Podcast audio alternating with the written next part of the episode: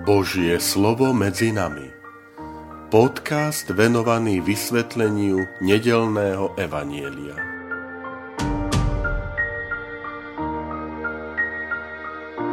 Vítajte, milí priatelia, pri počúvaní tohto môjho podcastu. Volám sa František Trstenský, som rímsko-katolícky kňaz, farár a dekan v Kežmarku. 19. marec štvrtá pôstna nedela.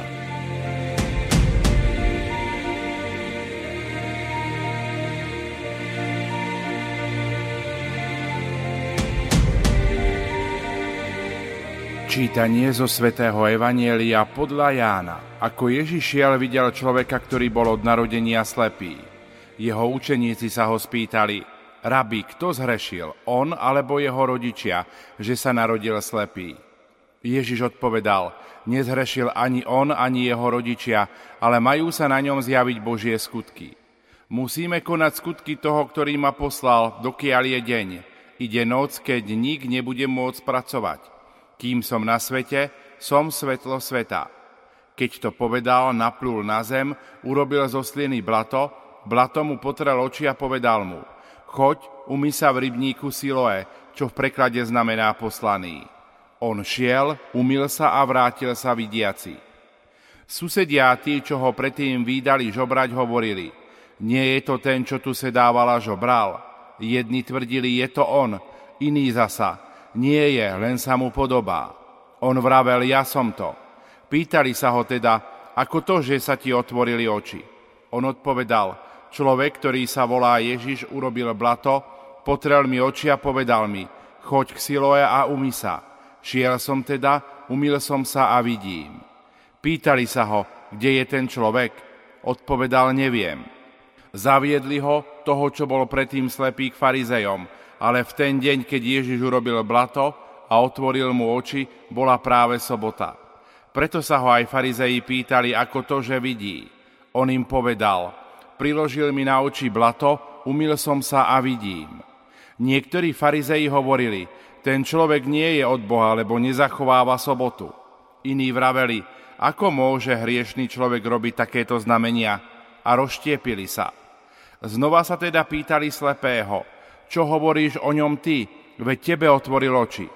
On odpovedal, je prorok. Židia však neverili, že bol slepý a teraz vidí, kým si nezavolali jeho rodičov.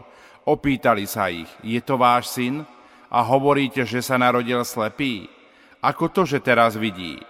Rodičia odpovedali, vieme, že je to náš syn a že sa narodil slepý, ale ako to, že teraz vidí, to nevieme. Ani nevieme, kto mu otvoril oči. Jeho sa spýtajte. Má svoje roky, nech hovorí sám za seba. Jeho rodičia hovorili tak preto, že sa báli Židov. Židia sa už totiž uzniesli, že každý, kto by ho uznal za Mesiáša, má byť vylúčený zo synagógy. Preto jeho rodičia povedali, má svoje roky, jeho sa spýtajte. Znovu teda zavolali človeka, čo bol predtým slepý a povedali mu, vzdaj Bohu slávu, my vieme, že ten človek je hriešnik. On odvetil, či je hriešnik, neviem, ale jedno viem, že som bol slepý a teraz vidím. Spýtali sa ho teda, čo urobil s tebou, ako ti otvoril oči? Odpovedal im, už som vám povedal a nepočuli ste, prečo to chcete počuť znova? Chcete sa aj vystať jeho učeníkmi? Vynadali mu a povedali, ty si jeho učeník, my sme Mojžišovi učeníci. My vieme, že Mojžišovi hovoril Boh a o tomto nevieme ani to, odkiaľ je. Ten človek im odpovedal, práve to je čudné, že vy neviete, odkiaľ je a mne otvoril oči. Vieme, že hriešnikov Boh nevyslyší, ale vyslyší toho, kto si Boha ctí a plní jeho vôľu. Od vekov nebolo počuť, že by bol niekto otvoril oči slepému od narodenia. Keby on nebol od Boha, nemohol by nič také urobiť. Povedali mu, celý si sa v hriechoch narodil a nás poučaš a vyhnali ho von. Ježi sa dopočul, že ho vyhnali, vyhľadal ho a povedal mu, ty veríš v syna človeka? On vravel, a kto je to, pane, aby som v neho uveril? Ježiš mu povedal, už si ho videl a je to ten, čo sa rozpráva s tebou. On povedal, verím, pane, a klaňal sa mu. Ježiš povedal, Súdiť som prišiel na tento svet, aby tí, čo nevidia, videli a tí, čo vidia, aby oslepli. Začuli to farizei, čo boli pri ňom a povedali mu, sme a zdá aj my slepí. Ježiš im odpovedal, keby ste boli slepí, nemali by ste hriech, vy však hovoríte, vidíme, a tak váš hriech ostáva.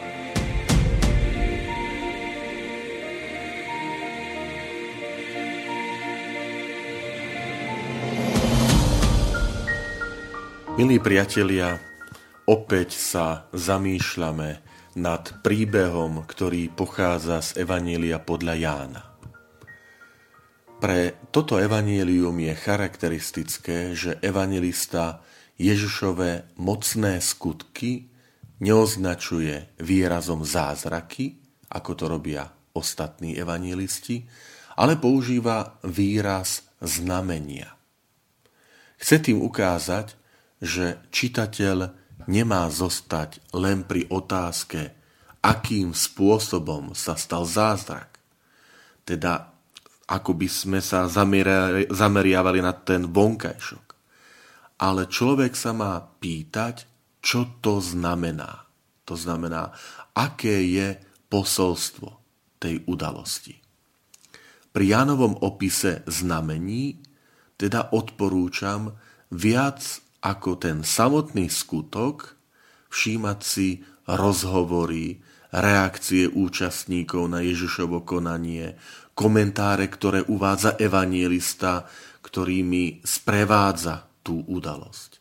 V nich totiž evangelista Ján často podáva posolstvo danej udalosti, ktorým nie len opísať, čo sa stalo, ale aj vysvetliť, prečo sa to stalo a čo to znamená pre čitateľa. Tak poďme sa pozrieť na to e, evanílium tejto nedele. Čo je poslaním príbehu o uzdravení slepca? Je v ňom potrebné hľadať viac, než len uzdravenie, ktorému si všimnite v dlhom príbehu má 41 veršov, táto 9. kapitola, sú venované iba dva verše, to samotné uzdravenie.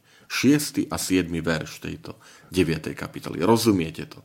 Máme obrovský dlhý príbeh a to ťažisko, ktoré zameria evangelista, nie je na tom, že ako sa ten zázrak stal, či sa to vôbec mohlo stať, ako ho uzdravil, čo tam Ježiš urobil, že tomu samotnému zázraku sú venované len dva verše, ale podstata v tom evanilium úrivku sú viaceré dialógy, v ktorých práve je akoby ukrytá podstata posolstva.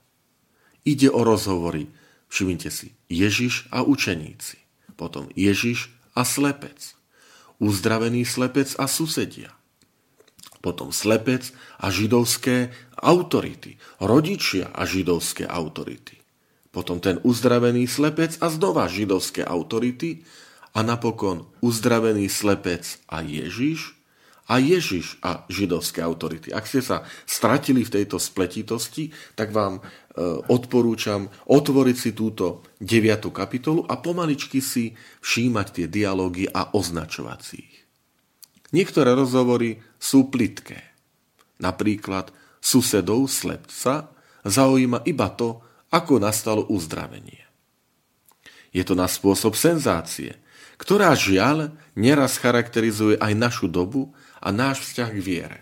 Že keď ide o Ježiša, tak nás zaujíma, ako sa to stane, ako sa to stalo a či tam bolo veľa ľudí a čo povedali a to je všetko. Sme veľakrát aj my veľmi plitkí. Ale máme zase dialógy, ktoré sú veľmi hlboké a ktoré idú na podstatu, že ich pátrajú po tom posolstve.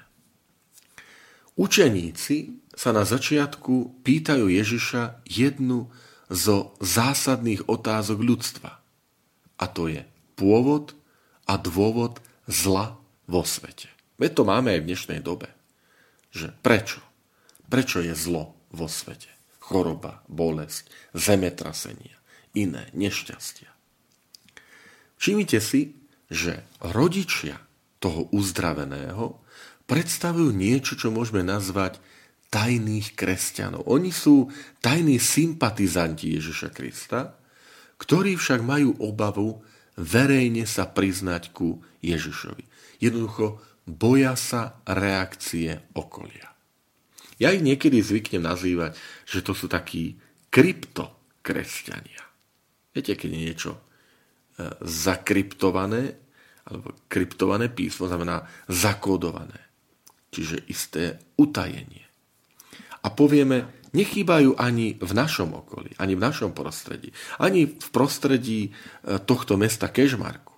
Je veľa, povieme, kryptokresťanov, ktorí sú pokrstení, ktorí veria v Ježiša Krista, ale z, z nejakého dôvodu, ale dôvodov e, ne sa neangažujú vo farnosti, napríklad nezúčastňujú sa Svetej Omše, alebo jednoducho nezúčastňujú sa života cirkvi, alebo aj v tom okolí nejako nedávajú v práci zamestnaní, že, že ja som veriaci, ale neodmietajú Krista. A potom sú tu zobrazené židovské autority. Majú za sebou silu inštitúcie. Pohrdajú druhými a toto je nebezpečné, že a cítia sa majiteľmi pravdy majiteľmi pravdy. Známy talianský biblista Massimo Grilli, máme preložené jeho komentáre aj do slovenčiny a dajú sa aj objednať na, na internete cez katolické biblické dielo. Skúste si to, dajte si do vyhľadávača Massimo Grilli. Tak on hovorí, že pre tieto židovské autority, inštitúcie, prostitútka musí zostať prostitútkou Mýtnik musí zostať hriešnikom a slepec od narodenia musí zostať navždy slepý. Práve to spôsobuje, čo im Ježiš vyčíta, že zostávajú v slepote srdca.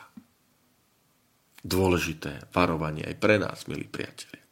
Či aj nám nehrozí slepota srdca v tom zmysle, že máme ľudí v schémach a nedovolíme im, aby v našom srdci že mohli vyrásť.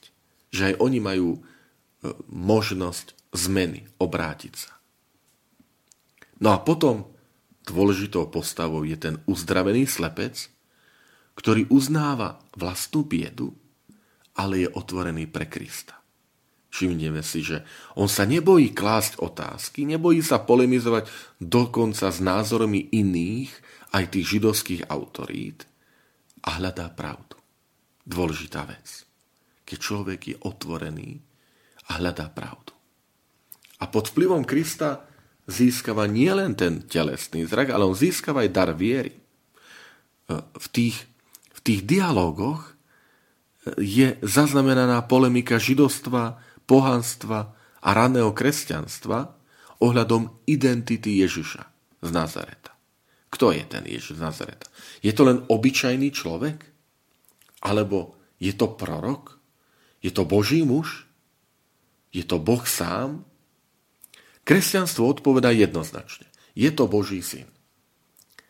Avšak v týchto rozhovoroch môžeme nájsť aj typológiu postojov našej doby ku Kristovi. Možno sa v nich spoznáte aj vy sami. Kto je pre teba Kristus? Otázka učeníkov, že kto zhrešil, že sa narodil slepý, je jedna z najťažších otázok, milí priatelia. Jedna z najťažších otázok, ktorým sa ľudstvo trápi od začiatku svojej existencie, to je pôvod zla. Obraciame sa s ňou na Boha a robí to človek každej doby. Keď sa zvlášť ocitne v situácii, ktorá je náročná alebo dokonca neriešiteľná. Keď učeníci vidia slepého od narodenia, pýtajú sa Krista, rabi, kto zrešil? Že takto je postihnutý, že je slepý. Učeníci už vedia aj odpoveď, ktorú ponúknú svojmu učiteľovi. To hrozí aj nám. Lebo oni sa pýtajú, kto zrešil, on alebo jeho rodičia. Hm, pozrite, aké je jednoduché. Stačí zakruškovať A alebo B. Táto situácia vystihuje aj dianie v našej spoločnosti. Ani dnes nechýbajú v úvodzovkách, milí priatelia, odborníci s hotovými odpovediami. Stačí si vybrať. Stačí zakružkovať. Poviem, takýchto sa bojme. Pýtajme sa totiž aj seba samých pri čítaní tohto evanielia, či neprichádzame k druhým s už vopred pripravenými scenármi, schémami a predsudkami. Keď máme pre nich dopredu pripravené odpovede bez toho, aby sme ich počúvali. Pred niekoľkými týždňami prebiehala tá kontinentálna fáza synody o synodalite v Prahe a tam sme si mohli uvedomiť, že aké je dôležité sa navzájom počúvať. Ako je dôležité nemať dopredu pripravené odpovede. Ale počúvať, čo duch hovorí církva, milí priatelia, aj tam, kde žijeme ako veriaci, znamenia čas, čias, tie potreby, podnety ducha. Čo hovorí duch svetý pre církev, pre farnosti, pre tú našu církev na Slovensku, pre tú našu farnosť e, v rámci diecézy. Totiž nikto nepochybuje, že bolesť, choroba a smrť je zlom. To nemôžeme nazvať, že, že to je dobrota.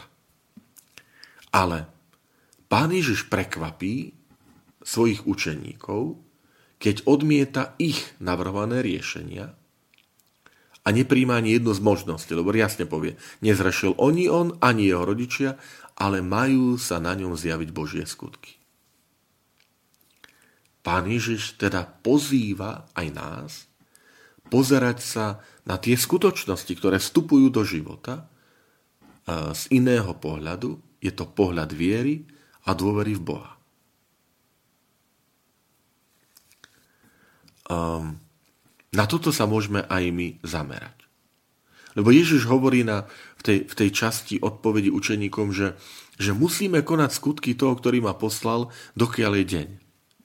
Viete to slovičko, že musíme konať, neznamená, že e, to nie že Ježiš nie je sám, ale pozýva do tejto spolupráce svojich učeníkov, nás. Inými slovami, nie je v našich silách odstrániť všetko zlo, ale môžeme byť ako Kristus a spolu s ním, že budeme vždy stáť na strane dobra. Milí priatelia, na záver ešte takýto postreh, ktorý si všimnite. Evangelista Ján ukázal, ako postupne rastie v tom poznaní, kto je Ježiš, ten uzdravený slepý. Postupne prechádza fázami. Že je to človek, že je to prorok, že je to Boží muž. Až príde k nemu, padá na zem, klania sa mu. To je uznanie božstva. To je dôležité, lebo je to pre nás výzva, aby sme aj my rástli vo viere. Aby sme aj my rástli v poznaní, kto je Kristus pre teba. Je to obyčajný človek? Alebo je to výnimočný človek? Nejaký eh, influencer, prorok svojej doby? Alebo je to Boží syn? Ak je to Boží syn, klaňaj sa mu. Dôveruj v Neho. Eh, ver v Neho. Dôveruj mu. Modli sa. Pros ho. A toto vám želám v túto nedelu, milí priatelia, aby sme aj my v našom poznaní e, Krista rástli, aby sme stále a neustále spoznávali, kto je tento Ježiš z Nazareta pre mňa, čo znamená, že v Neho verím a akým spôsobom to mení môj život.